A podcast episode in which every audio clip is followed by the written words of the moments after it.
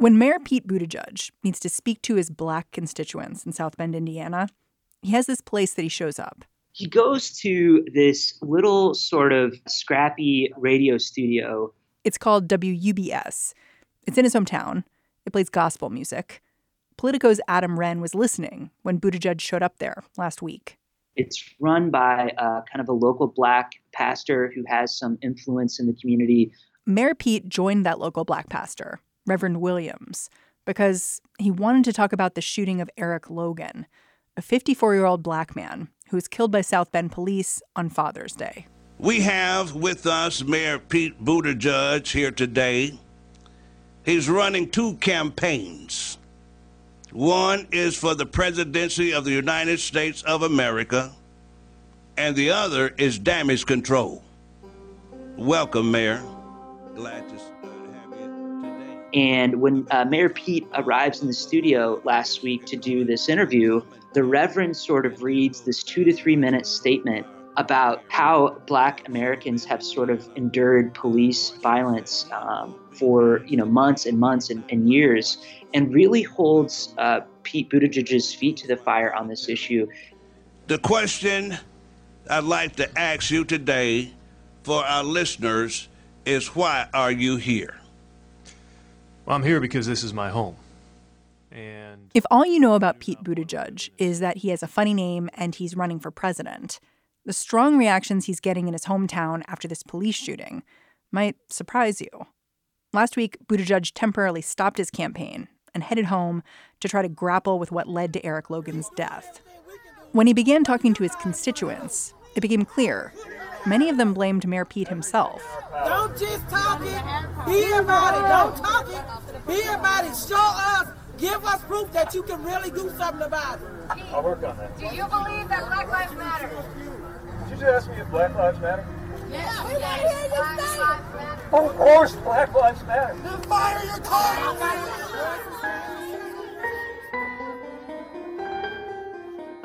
Adam says if you're an undecided voter, it's worth paying attention to how this fight over policing plays out.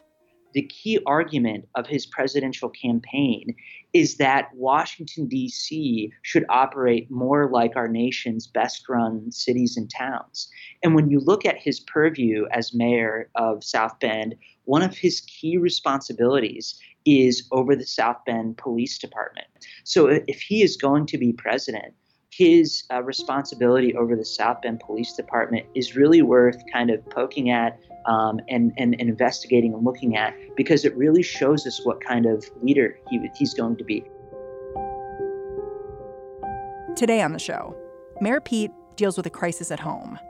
He's been trying to connect with black voters on the campaign trail, but first, he's got to connect with the black voters back in South Bend. I'm Mary Harris. You're listening to What Next? Stay with us.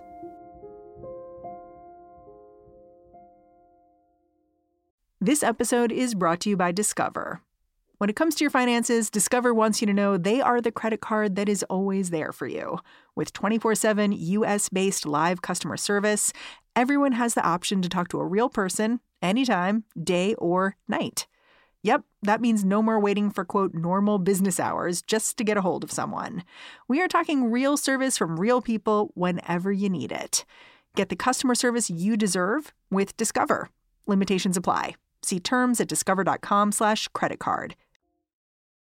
I want to start this conversation not by talking about Pete Buttigieg, but by talking about Eric Logan, the victim here. He was a father.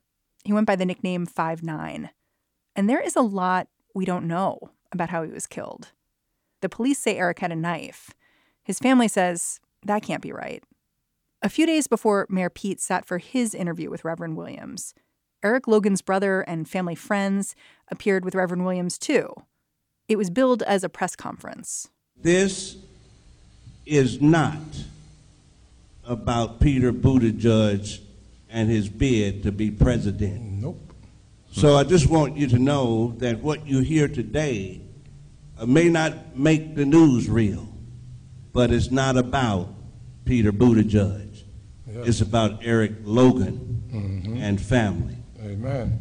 In this nearly two hour broadcast, the community dissects every detail of Eric Logan's death. They talk about why an ambulance was never dispatched to bring him to the hospital. They talk about why the family couldn't photograph Logan's body. And you can hear how frustrated Eric Logan's brother Tyrese is with the cops and with City Hall. The trust is just gone. Saying they sorry? Sorry for what? Y'all lying to our face. I told. Every, I asked Politico's Adam Wren to try to get me closer to the truth here, as hard as it might be. We started out by talking about the officers involved in this shooting Ryan O'Neill, who fired the fatal shots, and Aaron Knepper, who drove Eric Logan to the hospital. The problem here is that Ryan O'Neill's body camera wasn't activated, nor was his dash camera activated. So we really have no visibility into what happened. And this is important because the police originally said, oh, there will be video footage. We'll be able to look at that. And it's interesting because the family members said when they heard that, they just thought, oh, we know that's never going to show up. And they were right. Because I told them tomorrow morning when we wake up, the video cam is not going to work. And she did. And guess what? It didn't work. you know, this um, reflects poorly on the city because one of the reforms that Pete Buttigieg started to usher in during his uh, second term as mayor was the institution of body cameras to sort of build that trust between the black community and the white community. Um, and that started at the end of 2017 and was actually passed in 2018. The Common Council, which is sort of like the city council, uh, spent $1.5 million on instituting body cameras. And uh, just for the kind of instance like this, and the body camera wasn't operable. But there's something else, which is that these officers, Ryan O'Neill, who fired the shots, and Aaron Knepper, who showed up on the scene, both of them have these alarming histories. I wonder if you could start by telling me a little bit about Ryan O'Neill and his background. Yeah, one of the things that was fascinating to me as I reported um, in South Bend was that all of the Black community and the Hispanic community that I talked to seemed to already be familiar with these officers. There's a case of Derek Burton, who was um, arrested in, in 2008, and um, O'Neill called him, you know, the N word during this altercation and tased him unconscious. And there are lawsuits on record uh, against O'Neill uh, alleging that. There was another case of, of Michael Alexander who was um, arrested by O'Neill, and O'Neill is charged with leveling multiple blows to his head and to his back. And then after uh, O'Neill sort of used a stun gun on him, this man, Michael Alexander, alleges that O'Neill was laughing about how he was flopping like a fish. Now, both of these cases against O'Neill were were dismissed by a judge in South Bend. You know, but people are familiar with him. And all of that would be upsetting enough, except that Aaron Knepper, who drove Eric Logan to the hospital, he also has a really troubling past. That's right. Um, there are a number of different cases that he was involved in as well. Um, one of the incidences is that Knepper was involved in a, uh, in a 2016 incident where a 17 year old boy had his home broken into by the police in a case of mistaken identity. His name was Deshaun Franklin. And they, in the middle of the night, uh, Knepper was among officers who punched this boy six times and then stunned him with the tasers. They had mistaken him for somebody else. Um, and this case goes to trial and a jury finds that uh, that Deshaun Franklin's constitutional rights were violated, and a jury awards his family eighteen dollars. It's shocking to me, just completely shocking, that either of these men are in any position of responsibility for the city of South Bend.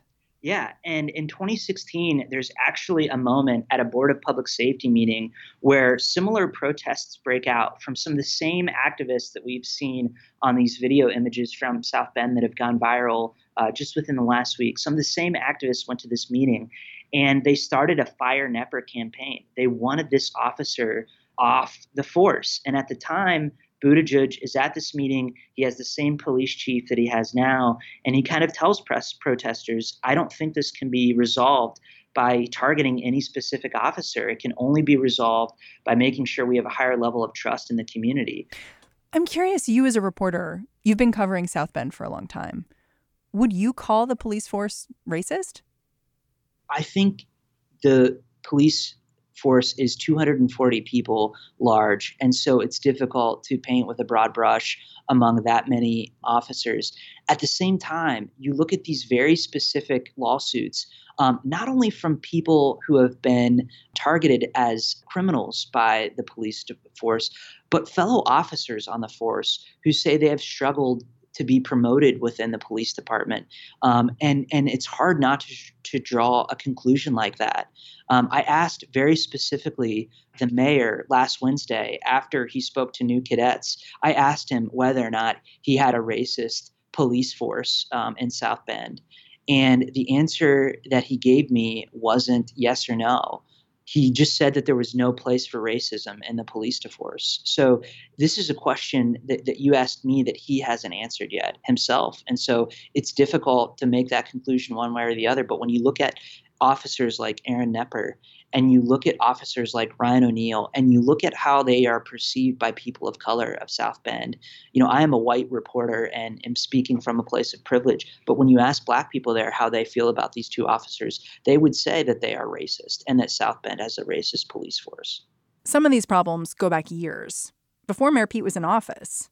But Buttigieg didn't do himself any favors when he fired his first police chief, a black man who felt under siege in South Bend by his telling, he gets uh, a tip from the FBI that his police chief, who is the first police chief, uh, black first black police chief in the history of South Bend, who's well liked uh, by both black people and white people in the community, uh, has been secretly recording white officers in his force who have allegedly been making these racial comments. And um, he's allegedly at the center of an FBI investigation for breaking the federal wiretap act.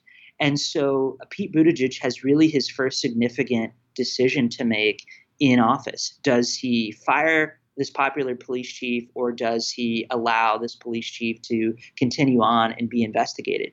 In his memoir, uh, Shortest Way Home, he writes about this incident and he says that he's sitting at the end of a conference room table, sort of mulling which decision is going to tear apart the community more. And so what he does is he calls the police chief on the phone instead of visiting him in person. This is what he would say would be one of the biggest mistakes of his time in office. And he essentially asks the police chief to resign. The police chief resigns, uh, but then only a day later rescinds that resignation um, on the advice of black people and black pastors respected in the community who like this police chief.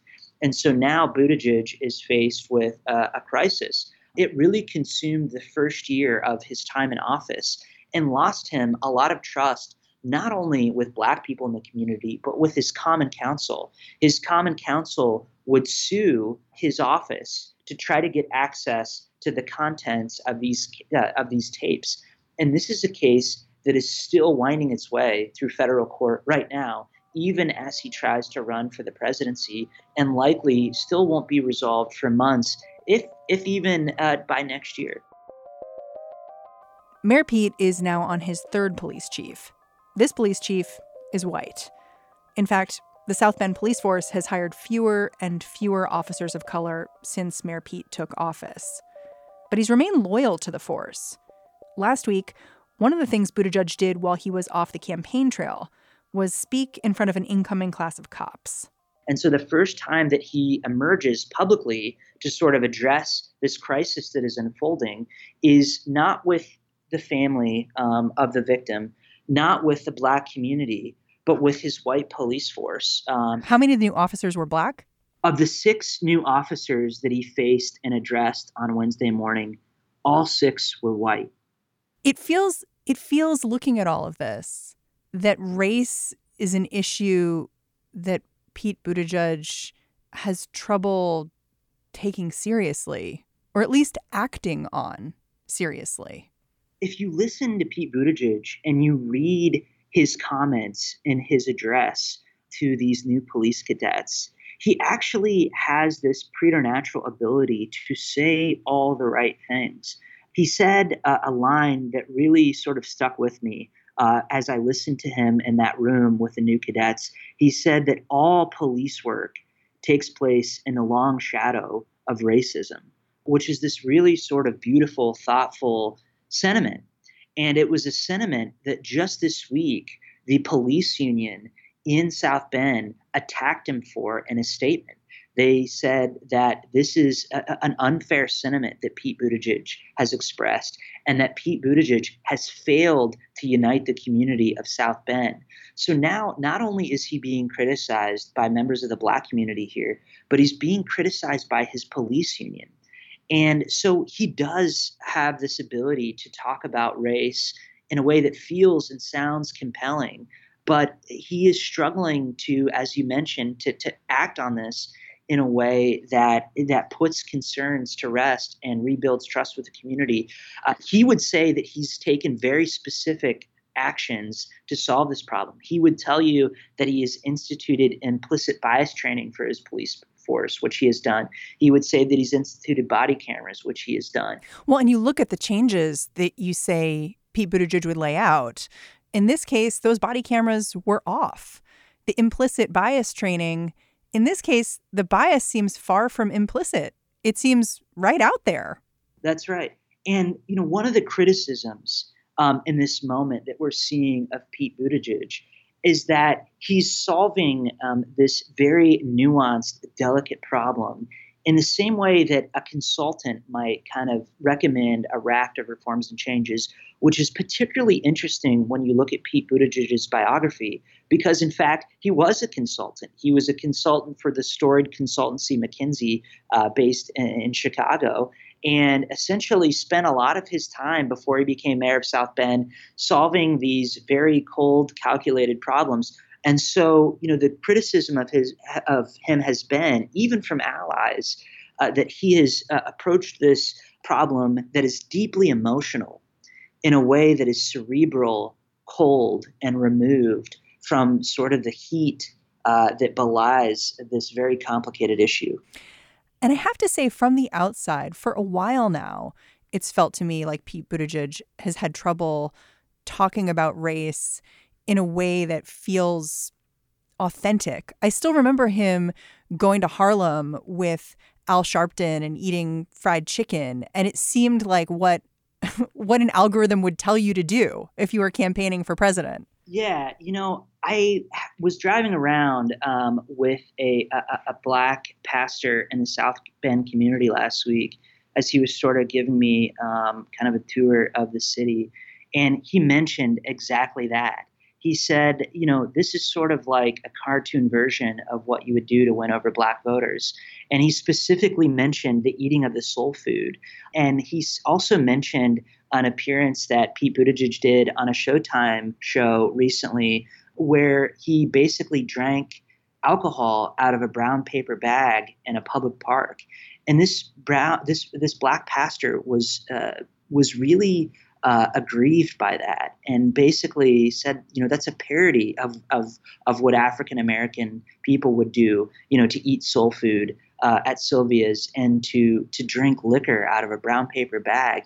I mean, he was deeply troubled by this imagery. He said, you know, most of the black people I know here um, in South Bend are are professionals. You know, um, y- yes, they love soul food, but they're much more complex uh, than that. Hmm. You went to this memorial for Eric Logan and you spoke to one of the organizers, a guy named Eli Cantu. And he said he gave Buttigieg an E for effort, but is he making the necessary moves? I haven't seen them yet. After everything we've talked about, I tend to agree with him. I guess my question for you, as someone who's followed Pete Buttigieg for years now, what is he going to do now after all the listening? Because he's been listening for a while. That's the thing is um, to hear his telling of the story, there's not a lot he can do right now. He would say he can't fire the police officers. He would say that there's no reason to fire his police chief at the moment, that his police chief has done a good job. And, you know, he really has sort of shown in his relationship with the South Bend Police Department over the last seven and a half years a real deference to the police force And that's what he seems to be doing now. He talks a lot about the importance of allowing the process to play out. Uh, just this week, there is a suit against him by the family from a very prominent Chicago lawyer who took on Rahm Emanuel, and a lawyer who has said that he wants to turn it, uh, Pete Buttigieg into Rahm Emanuel 2.0, which is to say that he wants to leave a significant bruise on Pete Buttigieg's record regarding police issues. Uh, the prosecuting attorney in St. Joseph County, which uh, comprises South Bend, has announced an independent investigation in this case. Pete Buttigieg has also said that he will write a letter to the Department of Justice to investigate his police department and to investigate this case, but it, he cannot promise that they will take up uh, South Bend's case. And so, really, he would say that there's not much else that can be done right now. It's interesting because you mentioned before being at a public meeting with Pete Buttigieg, and his response, instead of talking about punishment or firing an officer, was, you know, we need to restore trust in the community and with the community. But that seems to misunderstand how you get to trust to me, which is trust demands accountability and consequences.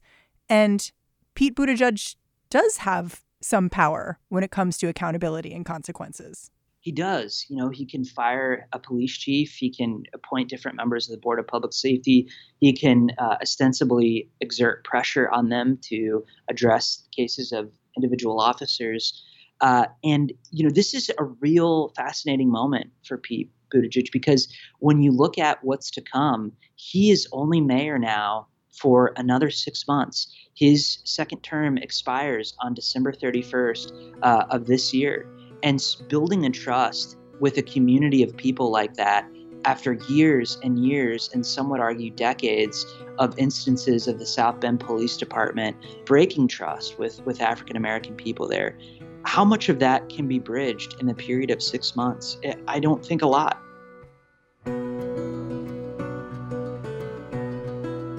Adam Wren, thank you so much for joining me. It was a pleasure. Adam Wren is a contributing editor at Politico and Indianapolis Monthly. And that's the show. What Next is hosted by me, Mary Harris, and produced by Mary Wilson, Jason DeLeon, and Ethan Brooks. If you like us, tweet at us. Secret fun fact I answer questions on Twitter. I'm at Mary's Desk.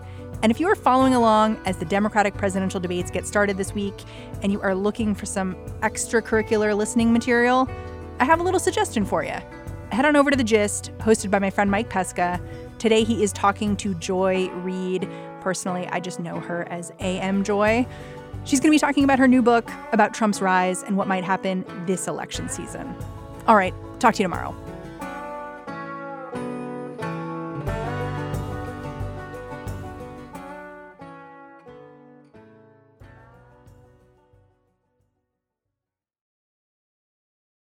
The ones who work hard to ensure their crew can always go the extra mile, and the ones who get in early so everyone can go home on time, there's Grainger, offering professional grade supplies backed by product experts so you can quickly and easily find what you need.